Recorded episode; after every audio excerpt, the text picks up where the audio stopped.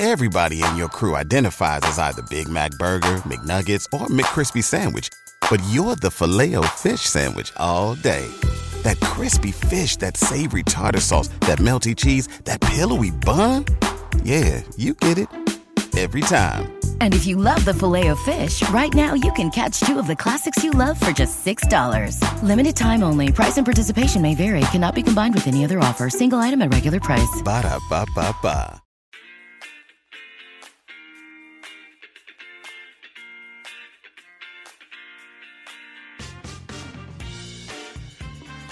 Welcome into the Arrowhead Addict podcast. I'm Rylan Stiles, joined by Jacob Harris. Jacob, you're a recurring guest now on the show. You can find Jacob on Twitter at Patrick Mahomely.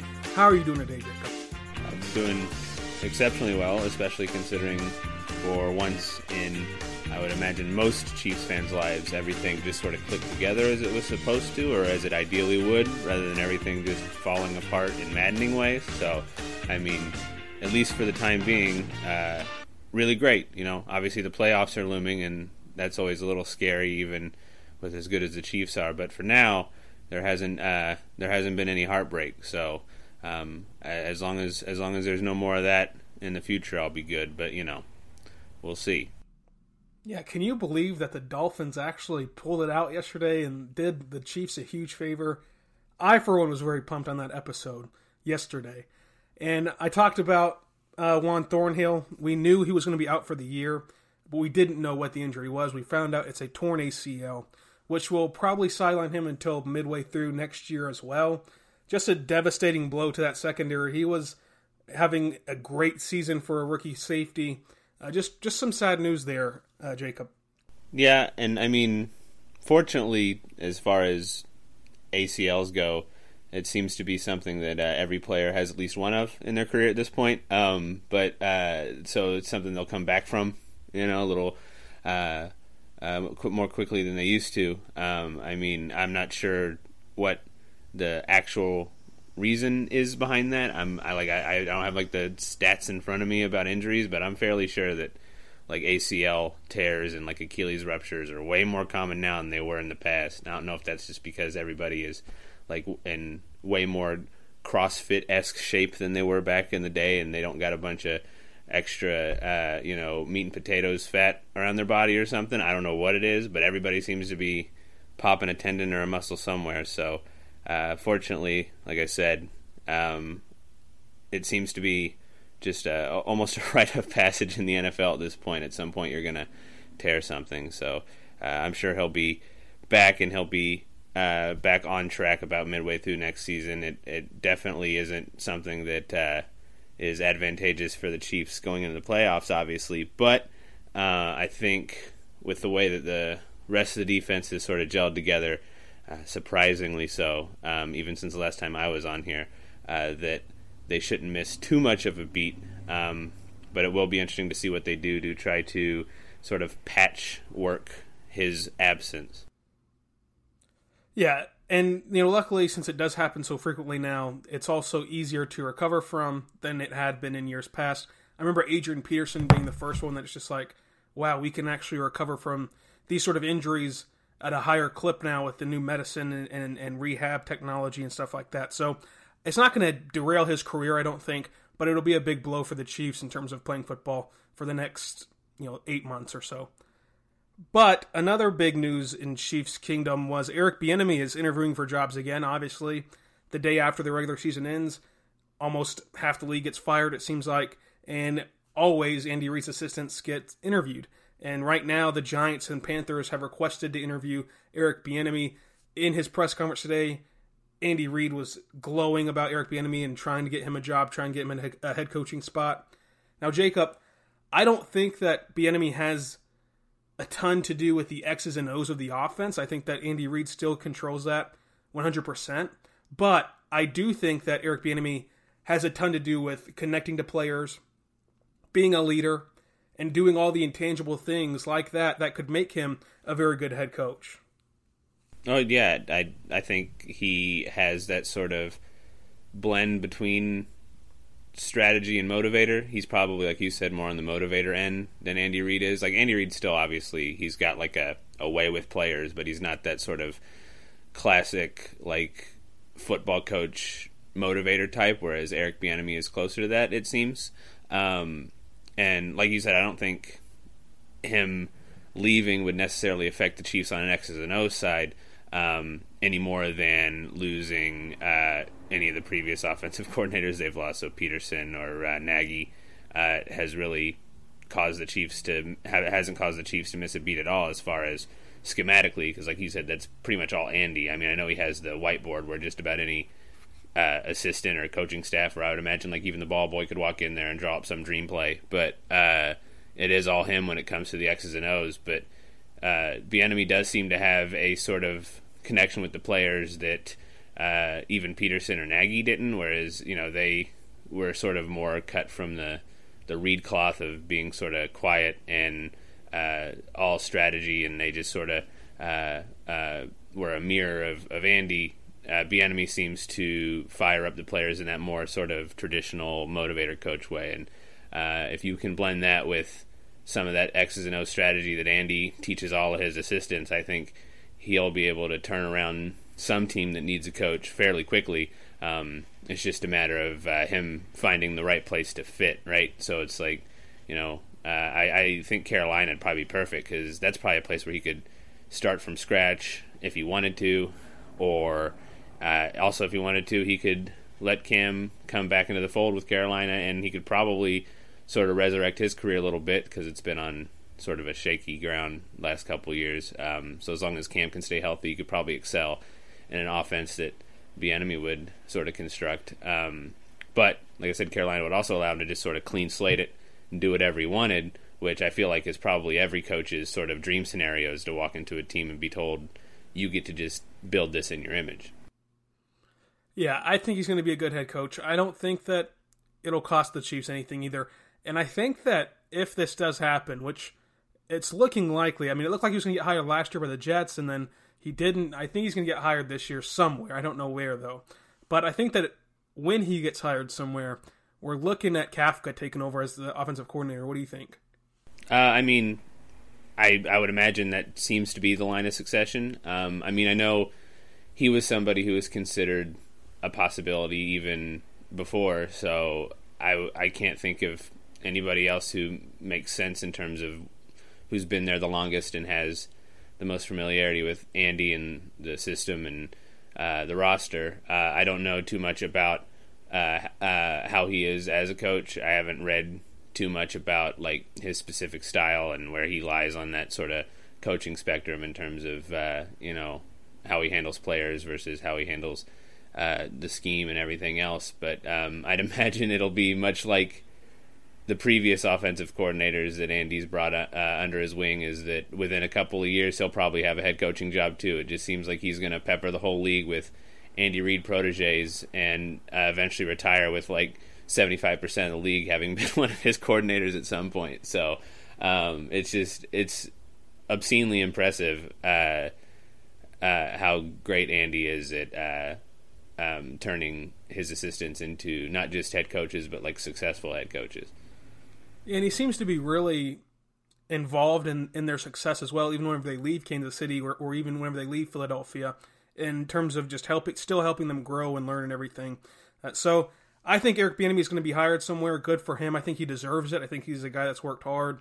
And just just because he wasn't involved in, in all the X's and O's, I don't think doesn't mean he's going to be a bad head coach. I think, like I said, he has tremendous upside in that mentorship and that in connecting with players and being that motivator uh, he he has the ability to, to have a speech that makes you want to run through a wall. Where Andy Reid, he's not going to give you that really. He's he's going to give you a great playbook and have you go execute it. Uh, but nonetheless, this episode is all about previewing the playoffs, and that's Jacob Harris. You can follow him on Twitter at Patrick Mahomely. I'm Rylan Stiles. You can follow me on Twitter at Rylan underscore Stiles. Jacob, the playoffs are finally here. Let's start in the NFC and the wild card round. Let's go to oh, Philadelphia first. Yeah. All right. Yeah. Uh, Philadelphia, like, I mean, I don't think anybody expects too much of them, just because they are ostensibly like an entire team of second stringers and then Carson Wentz. Um, but they have looked at least competent leading up into the uh, the playoffs. I mean, they did win four in a row against mostly bad teams, and they had to sort of pull those wins uh, from the jaws of defeat each time. Um, but it is in Philly. The weather's probably going to be bad, and even though Seattle has been really good this year, they have on occasion uh, been inexplicably just inconsistent and bad um, in the games that they've lost. Uh, now, they did play really well on Sunday night, and they had that sort of instant classic type game with the uh, with the with the 49ers, but that was you know at home, and they lost there, and so I mean, it's a cliche to say you know playoff football is playoff football and anything can happen, but this does feel like the sort of game where I wouldn't be surprised if Philly won. I wouldn't pick them to win. I wouldn't be surprised though if they like squeaked out a win the last minute or something, and then just went on to lose in the divisional round. But uh, but yeah, I'd, I'd pick this. I'd pick the Seahawks to win and win by a pretty good margin, like ten, maybe fourteen points. But I definitely wouldn't be surprised if Philadelphia figures out a way to uh, to uh, squeak out a win. Yeah, I don't know about you, but I like to place bets. I think it's more entertaining to watch that way, especially whenever there's a situation like the playoffs where there's only a few amount of games on. And right now, as of Monday afternoon, I do not feel comfortable putting money on this game whatsoever. Not because I don't know who the better team is. I think the better team, even with the injuries to both sides, is the Seahawks. But as you mentioned, I think that the Eagles are one of those teams that can just mix it up and win games that they shouldn't win, especially in the Linc with those crazy fans you know, helping them out. But at the end of the day, it's Carson Wentz and a bunch of practice squad players on offense. Brandon Brooks is going to be out for the entire postseason. That's going to hurt their offensive line. I don't trust any of their pass catchers. Zach Ertz probably won't play, but if he does, that's a huge lift to them, obviously. I only really trust Dallas Goedert. I, I, I don't really know what to do with this game. I think this is probably my, my toughest game to pick this weekend is the Eagles and Seahawks. But I'm picking the Seahawks to advance yeah, like I said, I'm I'm right in the same boat. I just like, but it does feel like the one where it's like when I pick games like throughout the season, I sort of there's a few upsets that I'll just pick based on just gut. I don't even have like a logical reason for. And if this is a regular season game, this is one where I might be like, yeah, I'm picking Eagles because it's going to be the upset. Because there's always the one upset in the playoffs. Um, yeah. But I, I just I'm not confident enough with the fact that they're so injured that they'd be able to to beat Seattle, especially when uh, almost almost quietly because uh, um, Lamar Jackson sort of just ran away with the MVP award uh, for the back half of the season. Russell Wilson has had his best year. Um, he's just looked incredible for the wide majority of the year, and while Carson Wentz is still like mega talented, he hasn't come close to the sort of production and, and some of the plays that Russell Wilson's been making. And obviously, Russell Wilson has, uh, surprisingly, it being Seattle, and they usually are either injured or without playmakers on offense, uh, he has uh, more playmakers than Carson has to work with right now. So I just can't bring myself to pick Philadelphia. And according to our friends over at the Action Network, the Seahawks are a one and a half point favorite on the road in Philadelphia. I mean, if you're going to pick the Seahawks, I like only giving them one and a half points. Uh, so that might be a, a, bet that I actually do place on a Monday afternoon. Who knows? But moving on now, I think the easiest game to pick of the weekend is New Orleans hosting uh, Minnesota. I don't trust Kirk Cousins in a big game. He's a terrible big game quarterback. He always has been. He always will be. He's not going to change. He's not that good of a quarterback on top of all that and the Saints' offense is a ton better than Minnesota. I don't think that Minnesota's defense can slow slow them down. I like the Saints' defense, especially against Kirk Cousins. I think it's a no-brainer to take New Orleans here, but what do you think? Yeah, I, I think New Orleans is probably going to win pretty big, and it's like Kirk Cousins is one of the most like perplexing quarterbacks in recent memory, just because you know if you just looked at his raw numbers and even his more advanced analytical numbers, he looks like he should be a top 10 quarterback. And then you sit down and watch him and it's like you know there's always that one player or that one team that is the exception to the rule when it comes to stats and even advanced analytical stats. And he seems to be the one for this generation because it is so obvious when you watch him that he's not the guy. And they didn't really need a guy who was the guy in Minnesota when they signed him. They just needed a guy who wouldn't make mistakes in the big games and got the job done because they had that defense. They had all those playmakers. I mean, when Minnesota was deciding they weren't going to roll with Case Keenum again and they were going to bring in somebody else, I thought them trading for trading with us for Alex would have been the best move for them because if they brought Alex in, he would have at least not been the guy throwing the bad pick in late games. You know, I feel like it would have been a similar situation that he had in Kansas City, except with a better defense, and so that would have put them in a better position to win. And on top of that, you know, Alex wouldn't have been subjected to being in Washington, which is you know one of the uh, one of the football hells for just about any player, I'd imagine. But um, but yeah, I just I can't I can never bring myself to pick Kirk Cousins in a playoff game, much less against the Saints and Drew Brees, who have looked incredible. Even when Brees was out, they looked like they were legitimate contenders. So I can't there's just no way I could pick Kirk Cousins. And this game, of course, Saints and Vikings is the biggest spread of the weekend. Saints favored by eight points at home. Again, one of the toughest places to play in the NFL. On top of everything that we mentioned, uh, knocking Kirk Cousins and the Vikings, they're going into one of the toughest places to play. It's an isolated game, which Kirk Cousins has never won a standalone game before, so that all factors into it. But let's now move on to the AFC wildcard round, and then we'll move on to the division round, conference championship, yada yada. The AFC, let's start with Buffalo at Houston. Houston favored by three points at home. Yeesh. This is another tough game for me to pick because I don't trust that Bills offense. I also don't trust the Texans, period. They're too inconsistent. At least I know that the Bills are going to give me a great defense. So I guess I'm going to take the Bills in this one. I I've gone back and forth. Um, I I was leaning Texans, and then after the last few weeks, I sort of leaned back Bills just because.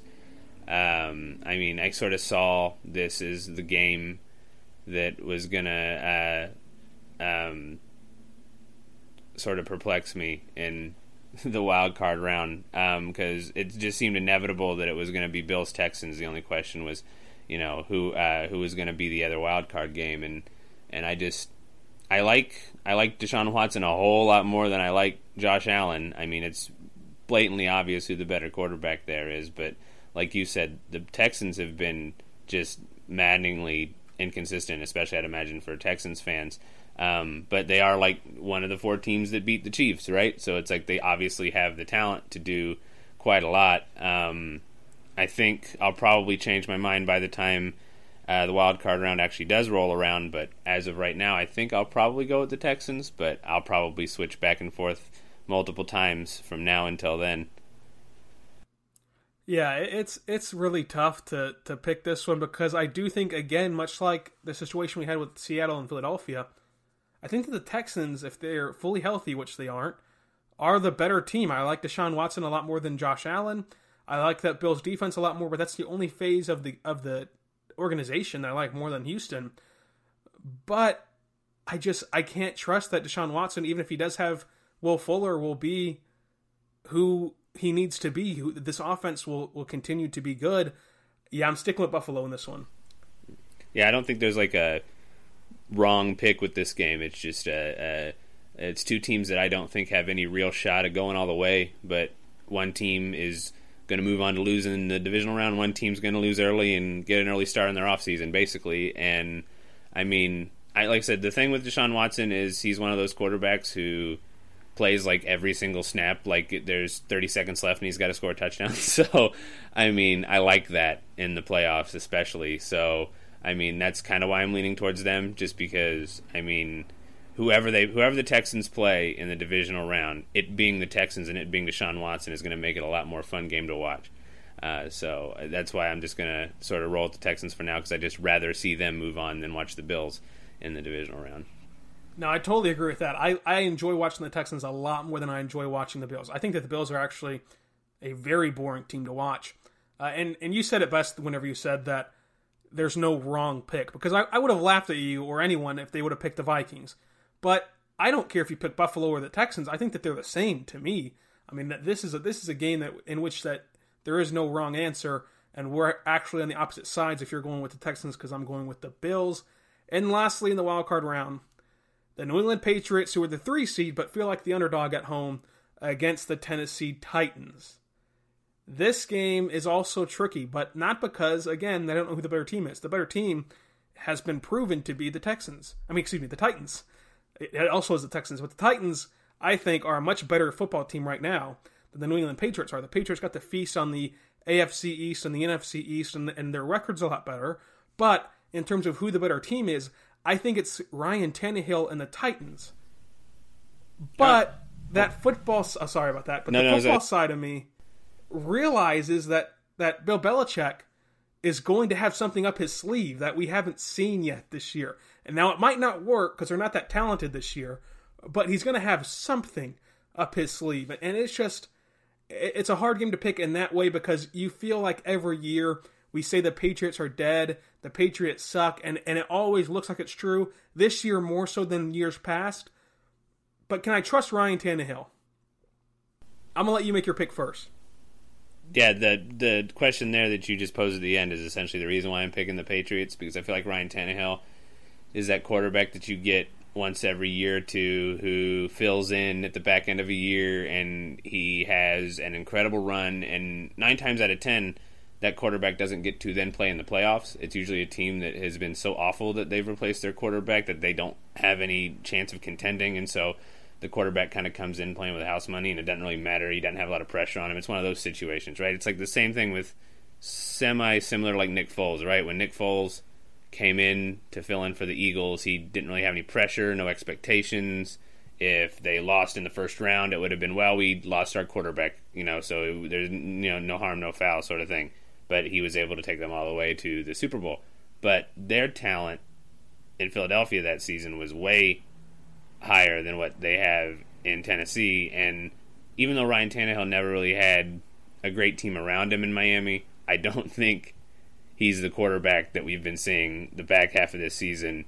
I think he's a lot closer to the quarterback we've seen the rest of his career. Like maybe the height of some of his days in Miami is closer to who he really is. And so I think we'll probably see something closer to that in the playoffs because, as we all know, like you said, not only does Belichick always have something up his sleeve, but nobody's better at game planning and eliminating a strength than Bill Belichick. And so he's going to know exactly how to uh, counter anything they're going to try to do with Tannehill or, or Henry or anything on that offense. I think this is that team that surprised everybody on the back end and is going to be sort of the attractive pick because they did surprise everybody, and you know New England just got done losing to Miami, so of course they'll lose to Tennessee. But I just don't see it. I think Brady and Belichick's experience is going to win out. I think that the Titans are going to look a little inept on offense, especially uh, um, on defense. They'll probably still hold Brady to a low scoring game, but it's going to still be a multi score victory because I just I I can't imagine the Titans putting up a whole lot of points on the Patriots defense when it's playoff football. And plus, I do very badly want the Chiefs to beat New England in the playoffs in Arrowhead, and obviously they can't do that unless the Patriots win. So I'll take the Patriots. Yeah, you know, if you take away the reputations and you take away the mascot, I think I'm taking this Titans team. But whenever you put back into the perspective you know, Bill Belichick, Tom Brady, the mystique of Foxborough, even though Ryan Fitzpatrick just went in there last night and won. I've got to take New England to, to, to win at least one playoff game. And it's going to be only one playoff game because, as you alluded to, they're going to play the Chiefs in this scenario. But I'm still taking them to beat the Titans. Let's move on to the divisional round. I have Ravens, Bills, Chiefs, Patriots, 49ers, Seahawks, and Packers, Saints.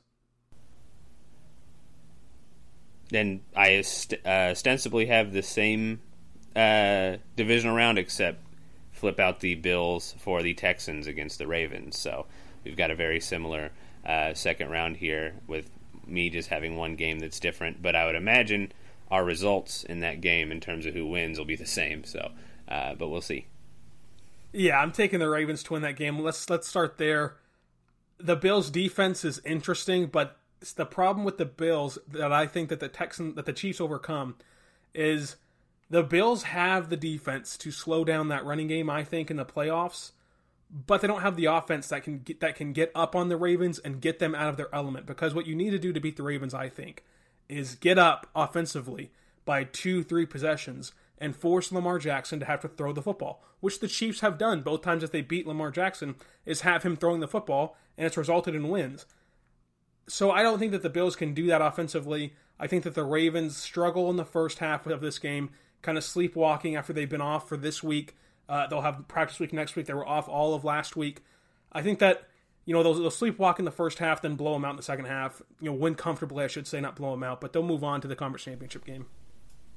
Yeah, I don't see the pay. I don't see. I'm sorry to see the Ravens uh, going uh, uh, going down to any team that they would face in the divisional round. They just they're just uh, too good on both sides of the ball. Like they got a great defense. Their offense is obviously very unique and it's explosive in its own way. And they've been borderline unstoppable for the entire season. And they're even more unstoppable now than they were the first half of the season. And you know the Chiefs saw them like way early in the season, and who they are now offensively is even more juggernaut than what they were then. And everything seems to be clicking for them. They can't seem to do anything wrong. So I think whoever they face uh, in the uh, in the divisional round is going to amount to an easy victory for them, and they'll just waltz into the conference championship and the Super Bowl on the AFC side is going to run through Baltimore. So I think that's kind of an inevitability at this point.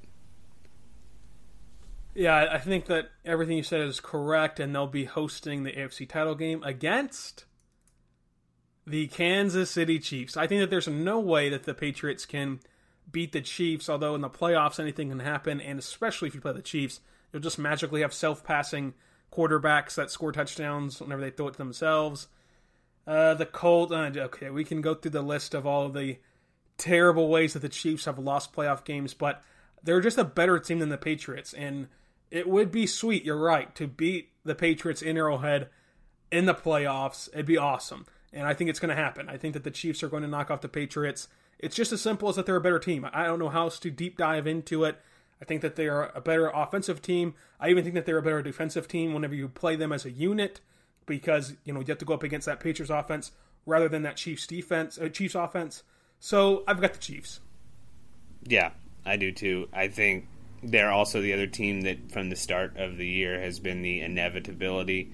Um, I mean, I think the Ravens. I don't think everybody saw them as that when the season started, but I think within the first few weeks, it started feeling like they were inevitably going to be in the conference championship as well, at least to me. And it was uh, going to be whether that uh, AFC title game was in Arrowhead or in Baltimore.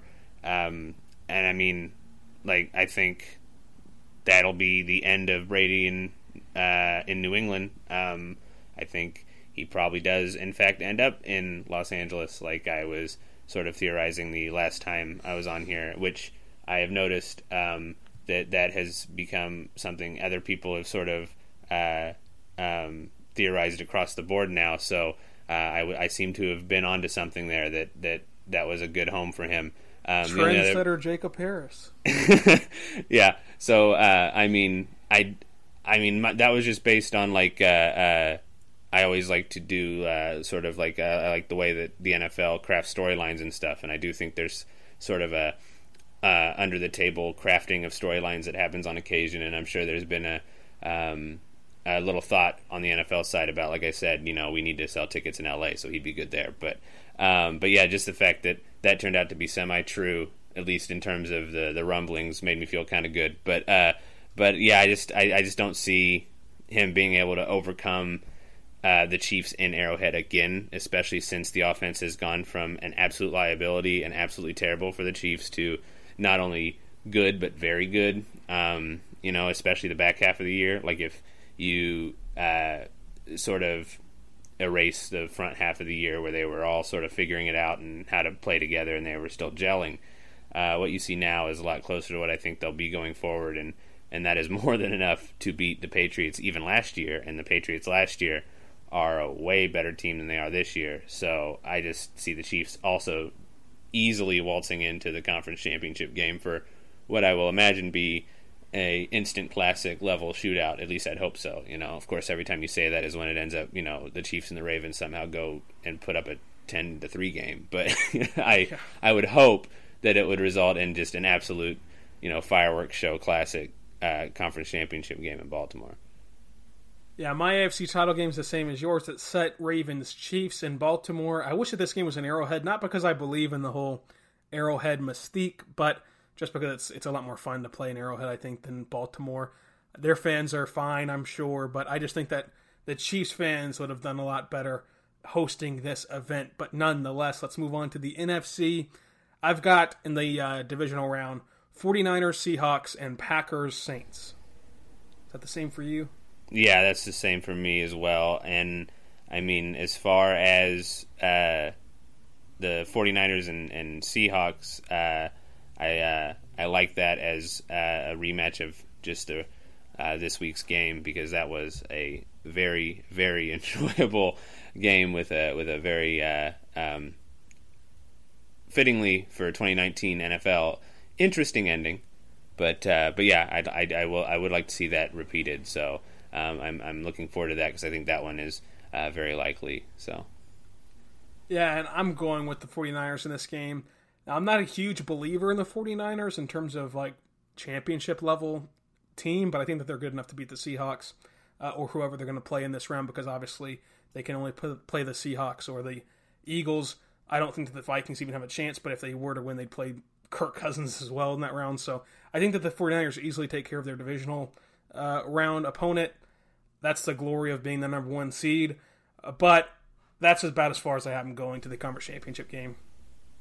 Yeah, I'd have them beating Seattle too. I mean, um, I do think that they're probably, even though they are, you know, the one seed, I do think they're probably a year away from being a fully formed contender. Like, I don't think Jimmy Garoppolo has quite made the leap that everybody seems to think he has. Like, I don't know. There's something.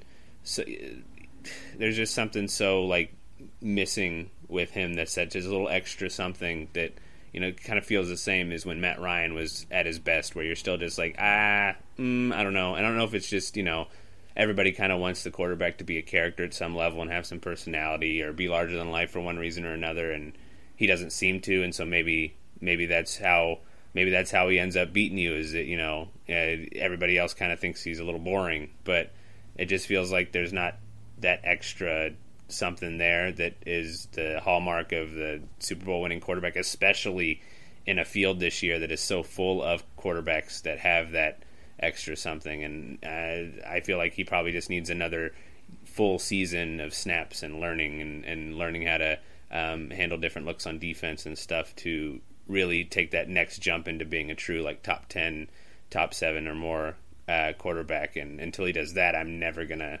buy them to win the Super Bowl, but I could see them uh, finding their way to the conference championship, so I would take them as well.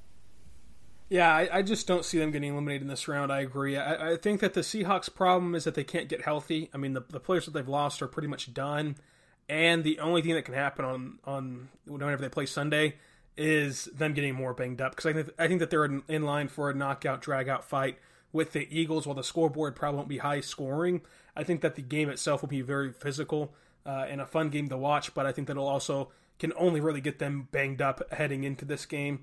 Uh, so I'm taking the 49ers here, but you're right. They're not they're not ready yet. They're not ready to compete uh, and and go win a NFC uh, you know NFC championship. But I think that they're going to win this divisional round. And then the Packers uh, Saints game, you've got Drew Brees against Aaron Rodgers, a matchup that you'd love to have if this was five years ago. But you know, strangely, I think this is this is again a no brainer. I think that this Saints team is going to dominate the Packers. I don't think that the Packers are that good. I don't think Aaron Rodgers is that good anymore. Uh, you know, he struggled to, to, you know carve up the Lions' pass defense, which was awful. I think that the Saints are going to handily take this game and setting up a, a 49ers Saints uh, championship. Uh, when the season before the season started, I had two Super Bowls in my head, and it was the one I wanted and the one I thought was going to happen. The one I wanted was the Chiefs and the Packers, just because the idea of Mahomes versus Rodgers was so attractive. Um, but uh, the one that I thought would happen was Chiefs Saints, and so um, even though I think probably objectively speaking, the Saints should beat the Packers. I'm going to go with the Super Bowl that I want, and I'm going to force the Packers through to the conference championship just because the fact that they won at the level that they did this year with Aaron Rodgers not playing quite at his best. He only had maybe one or two games where the Aaron Rodgers of old flashed. Um, I just feel like when you get to the playoffs, you'll probably see a different version of him, something closer to what we're used to. And I just want to see one more run out of Aaron Rodgers in the playoffs. I want to see one more sort of classic Aaron Rodgers, uh, one or two more classic Aaron Rodgers uh, playoff games, and hopefully see him in the Super Bowl. Um, obviously, hopefully, cross fingers to lose, but I would. That's just the one I want to see so badly that I'm just going to ignore all logic and just base it entirely on emotion and push them through to the conference championship game. Yeah, I'll take that one. It's funny that you mentioned that because I also had that same scenario. I, I really wanted an Eagles Chiefs Super Bowl. One of my good friends is an Eagles fan, and also because of the Andy Reid storyline. But I also truly expected a Saints Chiefs Super Bowl, which obviously is still on the table here in the NFC title game. I have the 49ers and Saints. After what I said about their Seahawks battle, I think it's pretty clear where I'm going to go here. I'm going Saints in this one to again handle the 49ers. I don't think this is going to be a particularly close game. Now, every game in the NFL is pretty much close on the scoreboard. Uh, it's not like college where the, the better team blows you out like LSU did to OU. But I think that they're going to win by about 10 points and, you know, never really have to worry about it. Uh, traveling to, to San Francisco might be a little tough, but I think that they're going to win this game and go to the Super Bowl. And uh, I obviously have already shown my cards. I, I, I'm going to take the Packers to uh, go all the way to the Super Bowl. I'm going to take them to beat the 49ers um, and uh, go from uh, one of the best uniform uh, matchups you could possibly have to, I would say, an even better uh, uniform color scheme matchup that you could possibly have. Um, but uh, uh, but yeah, I just like I'm just gonna try to will Aaron Rodgers to the Super Bowl, and I mean he might you know obviously will him to Super Bowl to lose, but will him to have just three straight classic Aaron Rodgers games all the way to the Super Bowl because I want to see Mahomes versus Rodgers in the Super Bowl. I think that is like just the ultimate, not only in terms of uh, you know old veteran quarterback versus the young gun who everybody compares him to. Um, but you know, just they're doing the whole NFL 100 thing, right? So why not have it be a rematch of the first Super Bowl? They can do all of the um, the pageantry they want to leading up to the game. I think it would be a big ratings boon for the NFL, especially after the snooze fest of last year's Super Bowl. Um, but yeah, I'm just gonna I'm gonna will the Packers to the Super Bowl. All right, stop it! You're making me blush. This is too good. But I do think that that Super Bowl would be a, a huge ratings boost, but also payback for Mahomes missing the Green Bay game, and not in the sense of getting revenge on the Packers, but as football fans, we were robbed of that moment that probably won't happen unless it's in the Super Bowl this year. I mean, Aaron Rodgers probably doesn't have that many years left, and the cycle of which that you play the NFC North isn't conducive to having that matchup happen for another three or four years. I mean, we're running out of time here to see this matchup that we've all wanted to see since last year. So, in terms of what I want, I agree with you. I want the Packers to get there, and I want the Chiefs to get there, obviously, and I want that matchup. So, I, I love your Super Bowl a lot more than mine. I've got the Saints advancing to the NFC, to the uh, Super Bowl uh, from the NFC, and in the AFC, Baltimore hosting Kansas City. You kind of let the cat out of the bag, so I'll let you go first. Who you got going to the Super Bowl?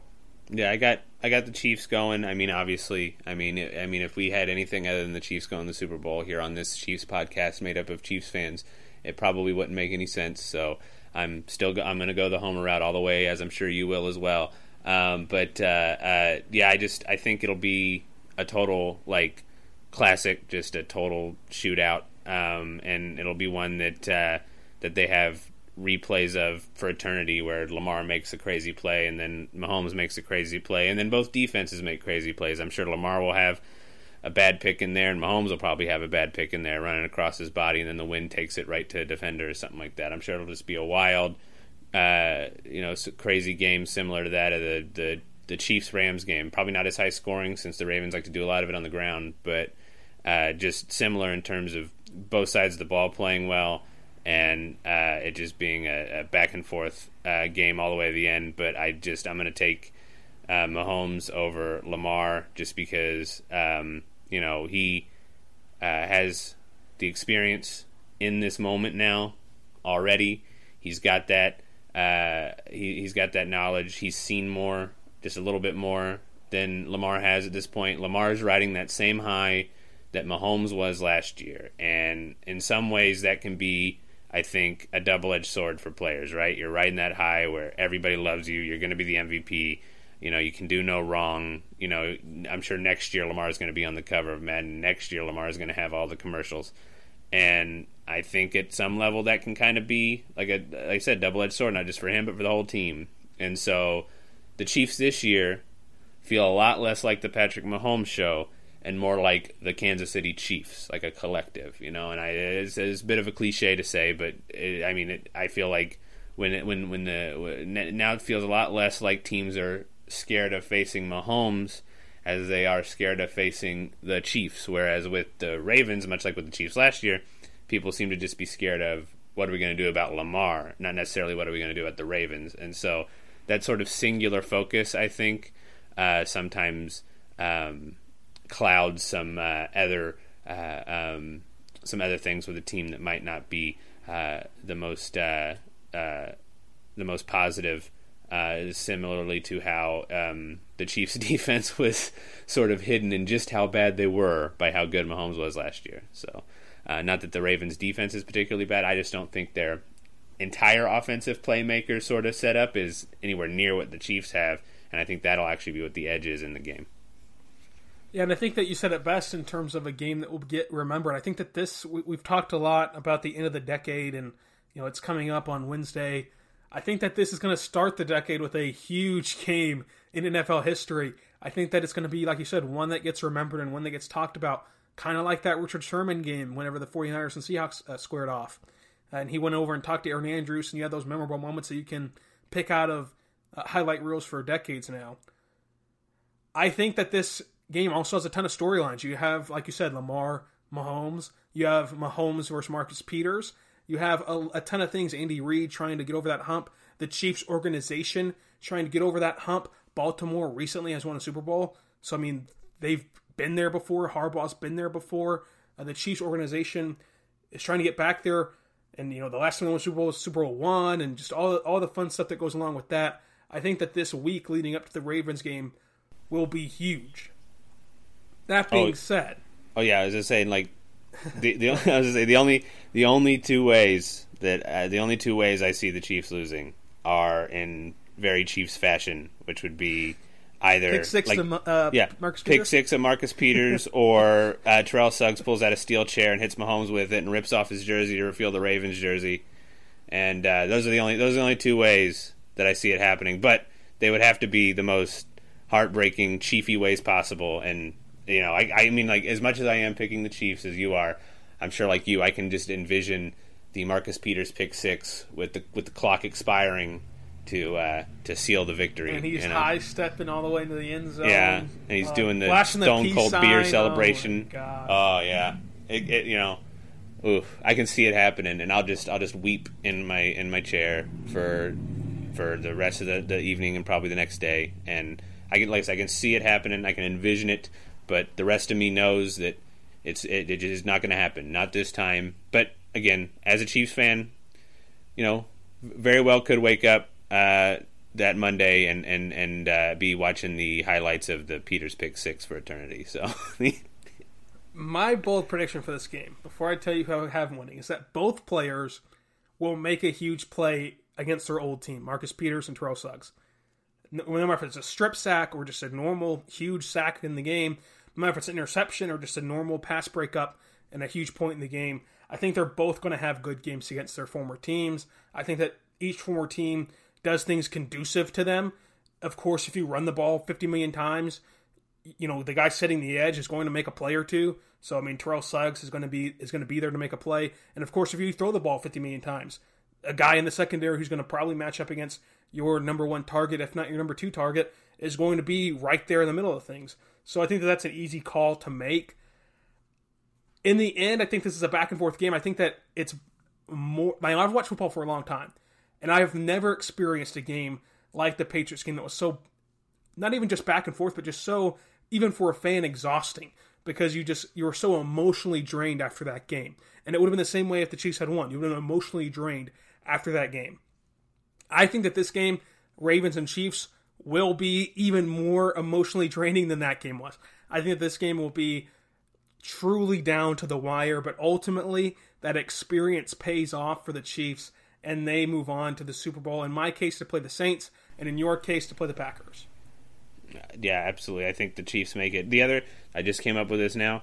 Um, I'm, I'm just trying to exercise all of the heartbreak demons. The other way that Marcus Peters could finish the Chiefs that would be equally as heartbreaking as the pick six, and this is just specifically for Chiefs Twitter and what I see a lot about Marcus Peters, is you've got Tyreek Hill at the end of the game. The Chiefs need a touchdown to win, and they're way back, uh, backed up in their own territory, but he gets free and Mahomes hits him on a deep ball, and the camera's following him, and there's nobody there. But then out of the frame comes Marcus Peters, and he makes the tackle. and the Marcus Peters doesn't if tackle. He makes a game-sealing tackle. I will throw something at my TV. I will lose it. So, see, would that not be even more heartbreaking than the Peters pick six? Because we know Peters is like an unnaturally talented uh, interception machine. Like he has that he has that like natural, unteachable like instinct for the football, and so that's just something you'd expect, right? But especially Chiefs Twitter, could you imagine the meltdown if the Marcus Peters can't tackle crowd watched Marcus Peters save the game with a tackle? It's like it's like that commercial, that taco commercial, like the shells, like the hard and the soft taco, and then they have that little girl. It's like, why not both? The yeah. Chiefs have been so miserable over my entire lifetime that while you're saying that, I'm not saying, okay, instead of, I'm saying both will happen. There's going to be a huge pick six and then a huge game saving tackle whenever Tyreek Hill is streaking down the field to avenge the pick six. He's going to get caught by his shoelace by Marcus Peters, who all of a sudden can tackle and has hmm. grown man strength. What's yeah. happening? exactly. It'll it'll be the it'll be the pick six to give the uh, the the Ravens the lead with time near expiring, and then the Chiefs get the ball back, and Marcus Peters then uh, uh, hits uh, Tyreek Hill with an old school Madden hit stick at like the one yard line to end the game. Um, and, and that's the that's just the Chiefs' playoff history encompassed in two plays. And so, like I said, if we if we verbalize that now, it exercises the demons, and it therefore can't happen. And then if it does happen, we get to say that we predicted it. So either way, you know, there's at least a silver lining. So, if for some reason there's non-Chiefs fans listening to this, now you know how scorned Chiefs fans are because we just both picked the Chiefs to go to the Super Bowl for the first time in our lifetime. And the only thing we're talking about is not how magical it's going to be. We're talking about how it could not happen in the most devastating fashions. because that's what's going to end up happening. Even though we both have predicted the Chiefs and the Saints to go to the Super Bowl, you picked the Chiefs and the Packers go to the Super Bowl. I'm going to go first because I'm a bet I think is going to have an opposite fan reaction than yours will. I'm taking the Saints to win the Super Bowl over the Chiefs. I think it's a building block year. You got to the AFC title game last year, you lost. You got to the Super Bowl this year, you lost. You make a few tweaks and a few changes, and hopefully you win the Super Bowl next year. I think that the Saints' leadership with Drew Brees and and and the the better coach in high moments, I think, is Sean Payton. I think the better coach in the regular season is Andy Reid. I think the better coach in playoff moments, playoff intensity, is Sean Payton. I'm going to go with New Orleans to knock off Mahomes and the Chiefs in a wildly fun Super Bowl and I'm taking the Chiefs to beat the Packers, and I'm taking it to be the uh, uh, uh, like the proverbial official passing of the torch from the uh, you know um, the gunslinging scramble around make something out of nothing quarterback of old to the one of new, and uh, also you know as I sort of alluded to before as long as the Chiefs wear their road uniforms with the white shirts and the red tops, and the Packers wear their home uniforms with the green shirts and the yellow tops, it would also be the most gorgeous Super Bowl in history in terms of a uniform matchup. That would just be perfect because you've got the heavy yellow accents on the Packers, you got the very, very minor yellow accents on the Chiefs, and the bright reds and the bright greens. It would just be, it would be perfect. It would be wonderful. Um, but yeah, I, I, I see the jump for the Chiefs to be winning the Super Bowl this year because it's not like they got to the conference championship and came up short because they were outplayed by the Patriots across the board. Because as we all know, uh, they actually pretty much did win that game, and then we had Dee Ford offsides on a play where his be, where his where his being offsides didn't affect the play. It'd be one thing if his being offsides allowed him to get to Brady quicker and that caused the interception, but his being offsides had no bearing on what happened in that play. So they essentially did go to the Super Bowl last year, and if they did go to the Super Bowl last year, I feel like they probably would have beaten the Rams. So the fact that they were already a super a true Super Bowl contender who probably would have won the Super Bowl last year had they faced the Rams. Now, if they'd faced the Saints last year, which was also the team that should have been in the Super Bowl, obviously, might have been a different story because the Saints were on a run as well. But if they'd faced the Rams, I think they would have won fairly easily. Um, and uh, it's just like I just don't see them if they get there. You know, I I don't see it as that building block year. I, I see this as the year going forward. You know, 2020 going forward, make the start of the decade and the decade going forward sort of their decade. And I do worry about the Saints if it would be the Saints, um, in the sense of uh, Drew Brees getting hurt.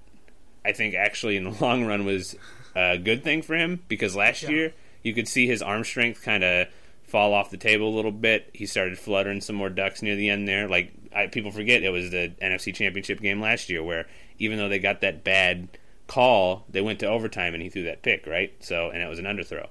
And so, um, uh, he seems to have a lot more zip on the ball right now than he did at this point last year. And I think that's because he spent the middle part of the season not playing. And so the fact that you're going to get something a little closer to peak Drew Brees would make it a little more worrisome uh, if it was to be the Saints. But I'm still, with all my heart, saying it's going to be the Packers. And I think Aaron Rodgers in the Super Bowl would still be the best version of Aaron Rodgers, and you would get just a, a back and forth total shootout, like a, a, true shootout. Just you know, both both quarterbacks throwing for over 350 yards, both quarterbacks getting four or more touchdowns. Um, but I just uh, see Mahomes being the one to sort of uh, will the team to victory at the end, um, be it through just a clock eating drive at the end with the lead or having to actually make that signature Super Bowl drive to win the game. Either way, I think uh, as a flip of last year, uh, the season ends with the ball in Mahomes' hands, and he is the one who seals it. Like I said, either with a long drive that just takes takes away the clock at the end of the Super Bowl, or the long drive to score to win. So I think I think we get the flip of last year where Mahomes gets the ball in his hands to end the season. So. Now, one more thing. We're running up on an hour here, so let's make this one quick because it's kind of just goofy. But I always like to do this thing in the playoffs, and I, I just like to say, who would the NFL want? If, if if the fans are right, and there's a lot of NFL fans that think that somehow Roger Goodell orchestrates every single game and picks the winners of every game and and works his magic to get the Super Bowl matchup that he wants. Who would the NFL want in the Super Bowl this year? And I think that the answer is your pick. I think that the that if the if the NFL got to pick the Super Bowl, if they truly control the outcome of all these games, they would line it up for Mahomes versus Rodgers. Is there any other matchup that I'm missing here that the that the NFL would prefer? Well, if the Patriots were playing at a high level, they would definitely want Brady and Brees, just because it's Brady and Brees, and they've been like, you know, people have been wanting that forever. Um, but since the Patriots aren't playing particularly well, and last year you know the the Super Bowl ratings, if I remember correctly, were a little bit down, and it was mostly I think because about two quarters into the game, everybody was like, "Ooh, this is a Super Bowl, really?" Ugh. And so uh, the fact that even the Patriots couldn't draw a pop there because the the, the play was so uh, uh, so boring and just lifeless through that entire th- to that entire game, I think that did.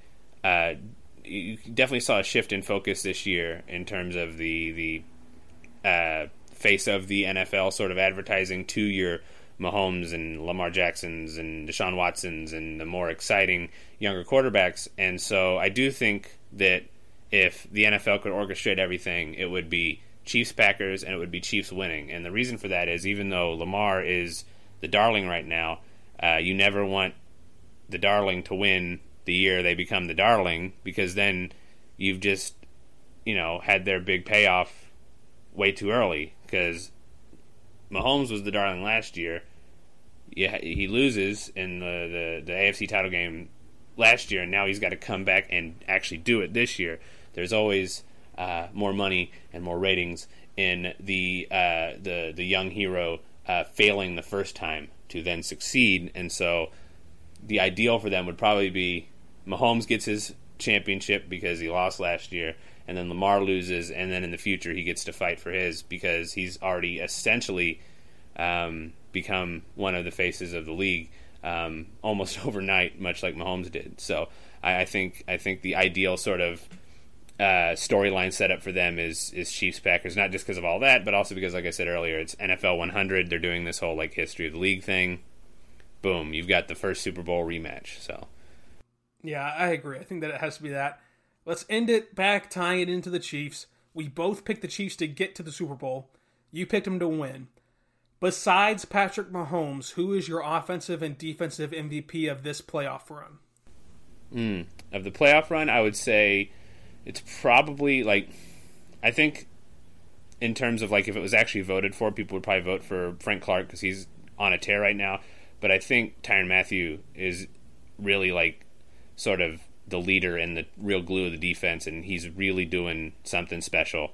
Um, from the safety position. He's floating around everywhere. Um, and on offense, um, I think it's going to be either Tyreek Hill or Juan Thornhill. I think Juan Thornhill is going to like really explode during the postseason. I think they're going to use him a lot more. Yeah. Okay, go ahead. Oh, did I say? Yeah, I said the wrong name. Yeah. yeah. There we go. Yeah. See, I, I, I still have in my brain what I meant. yeah, but um, but yeah, uh, I think um, I think we're gonna see. Uh, I'm losing his name now. You gotta you gotta give it Mecole to me Hardman. now. Yeah, there we go, Mecole Hardman. See, that's the thing. I've spent the whole year correcting my friends on how to pronounce his name, so like I don't know why I'm losing it. Um, but yeah, I was thinking rookie, and so there you go. But yeah, Mecole Hardman. Yeah, he's gonna have. Um, I think he's gonna have a big postseason. I think um, not to be like. I don't think I don't think Andy Reid keeps as many plays close to his chest that he just sort of hides in his vault as people think. I think it just varies based on who they're facing, like what scheme fits best for his opponent. Um, but I do think there's probably some there's probably some uh, Mecole Hardman sort of plays that we have not seen, some some looks for him that we haven't seen yet. And I think that uh, the playoffs is going to be the spot to do it because nobody's seen it yet. Nobody's seen the full sort of tree of what he can do, and maybe maybe there's a lot more he can do in this offense that we haven't seen yet. I really shouldn't have let you go first. We're too similar because I also am picking Hardman. I think that Hardman is going to have an elite kick return, a huge you know streak down the field whenever all your attention is on Tyreek Hill, and it just makes people think how are you going to defend this team when they have two guys at elite in speed. I think that Hardman is going to have a coming out party in this postseason, and you've seen it in recent weeks at developing. And you know, now they're going to be able to use him in that kind of gadget role that, that Tyreek Hill used to be in, where you're motioning him all around the field and putting him in the backfield and doing all these weird things, and you're leaving Tyreek Hill as just a true number one dominant receiver. I think that he opens up the playbook a lot, and he gets his name out there uh, on the offensive side of the ball. On defense, I'm going to go with Chris Jones, and here's why. You can say whatever you want to say about his run defense. I think that throughout this progression of the playoffs that we both have lining up, the Patriots. You're going to get up on the Patriots. The Patriots are going to have to throw the football. Whenever you throw the football, pass rush is, is ever important, especially when Charvarius Ward, while he's had a good season, is your best cornerback. And I think that Chris Jones, all throughout the playoffs against the Patriots, against the Ravens, who again, to beat the Ravens, you need to get up on them and make them throw the ball, is going to have huge performances. And then in the Super Bowl, you're going to play the, either the Saints or the Packers. What do they want to do? Throw the ball. So with every possible matchup that they have is going to be teams that like to throw the football or that are going to be forced to throw the football in the Ravens case because they don't like to throw the football. I think he's going to have a huge a huge run in the postseason and you're going to have a lot of people tweeting pay that man his money, which I think that they should. I think that Chris Jones is the real deal and he's going to be a disruptive force on defense throughout this uh, few weeks of the postseason. Oh, I think it's a good pick too. I just think similarly, since everybody's going to be passing, that's where I sort of landed on uh, uh, Tyrann Mathieu on the back end. I think he's going to have a few of those plays that we've seen where uh, you watch it on film and you're like, he's seeing something that nobody else saw, right? You know, like where the the quarterback's not even thrown the ball yet, and he's already like uh, playing a completely different defense than the rest of the team because he sees something. He saw something on tape the previous week, and he's jumping the route. And I think we're going to see a couple of those. But my wild card for the offense is Sammy Watkins activating his interdimensional powers and uh, and and just going off and just having like three straight games like week one. So you know that's that's the wild card there. But uh, and I don't think that you're too far off because while it's not technically a contract year, the writing's on the wall. The Chiefs, as as of right now, are going to cut him and they're going to be rid of him, and he's going to be on the open market. So it's kind of like a mini contract year in this playoff run, and that always makes players play better. I like that wild card pick. Mm, yeah, I, I, think, and, and, like I said, I think, uh, uh, I think, I think Hardman does have a little bit of hype coming into the playoffs now, where people are like, people are knowing to watch out for him, and the Chiefs' offense is that type, right, where we just talked about the Chiefs' offense and who's going to impact it, and we didn't even mention Travis Kelce, and they've got to worry about him too. So it's just like you know you cover Ty- you cover Tyreek and Mecole to keep them from you know taking the top off your defense, and then you've got Sammy Watkins and Travis Kelce running drags and slants all day long and picking up eight to ten yards at a time. So you know it's just pick your poison once you know we get to the playoffs and everybody's healthy. So. Well, this was fun. That was Jacob Harris. You can follow him on Twitter at Patrick Mahomely. I'm Rylan Stiles. You can follow me on Twitter at Rylan underscore Stiles. Jacob, do you have any final words on this beautiful Monday where the Chiefs are the number two seed in the AFC? Uh, I mean, other than I feel like having been historically a Chiefs fan, that uh, that I'll probably wake up from the dream that that everything went right for the Chiefs and we're going to be back in the three seed. Um, but uh, uh, I do I do actually think you know this is the first this is the first time I think ever that I can say that I'm picking the Chiefs to win the Super Bowl, and it's not exclusively based on feeling and heart. Like there's no there's no but to it. You know, the only but to it is the history of knowing what happens to the Chiefs in the playoffs. But the only team, the only team that that matters for is the team that was there last year, and most of that defense is gone. Right, like the 2003 Chiefs do not affect this Chiefs team. It just affects us as fans. So, you know, it's like. Uh, I, I do feel like, from an objective perspective, this is the first time in my life that I can say this is the year they win the Super Bowl because they should win the Super Bowl. There's no but. So yeah, that that's that's just uh, I think I think this is their year and their decade as a whole. So. I totally agree. And I just want to rejoice for a second in the fact that the Chiefs did not get hit with that Saturday afternoon playoff game in the divisional round. Uh, because frankly, I'm selfish and I really was hoping that they wouldn't get that slot, and they didn't. They're going to play on uh, Sunday afternoon. Uh, but I have to work on Saturday afternoon. I have to cover a college basketball game, so that would have been very devastating for me if they were playing the Patriots uh, at Arrowhead on a Saturday afternoon. So thankfully, thank you Roger Goodell and the powers that be that did not let that happen. Oh yeah, absolutely. I also I also only get Sundays off. Like I, I get Sunday. I, I, I when the football season started, I shifted my availability. I could pick one weekend day where I shifted it. I picked I I could work Sundays, but only after four. So I was like, that's my that's my sweet spot there, and it's worked out all year. I haven't missed any Chiefs games, and this was the one where I was also like, ugh, I could open my schedule and I could be working Saturday, and they could be playing Saturday. But sure enough, the the the stars aligned, and I too will be able to just sit down and, and watch the Chiefs. Uh, you know, it's making me nervous Patriots. that everything's going right for us right now. I, I mean, exactly, everything's yeah. lining up too good for Chiefs fans. It's all lining up so we can watch them just get destroyed by whatever team they play. So, you know, it's watch just the Patriots come in here and just dominate them by 20 points, and we're sitting here talking about the Super Bowl. They can't even get out of the divisional round. I mean, please. Yeah, he's been. It's it's it's it's uh, infinity dimensional chess with Belichick. they've been they've been playing possum all year, and just been waiting to unleash. Yeah, they've been playing just good enough to get by, and now they're really going to put the foot on the gas. yeah, the playoffs. That whole like rift between Brady and Belichick, that was all just to keep you guys guessing. You know, you like you keep you guys thinking that there's something wrong here. We're really yeah, gonna. They, they come out holding hands, singing "Kumbaya" and Arrowhead, and yeah, and just. Oh man, this has been fun though.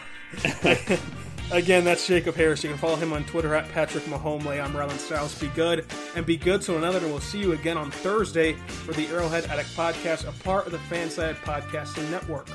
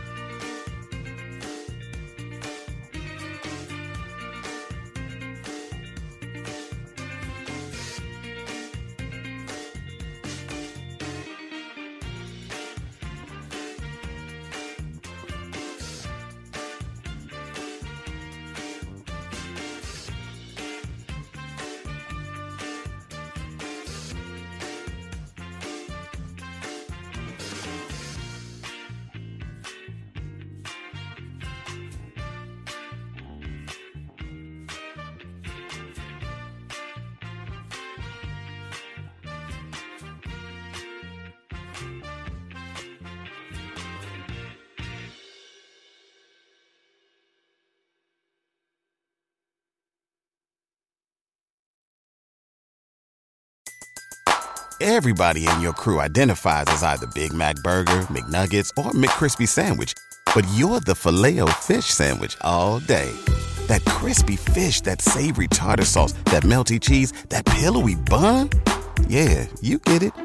Every time. And if you love the Filet-O-Fish, right now you can catch two of the classics you love for just $6. Limited time only. Price and participation may vary. Cannot be combined with any other offer. Single item at regular price. Ba da ba ba ba.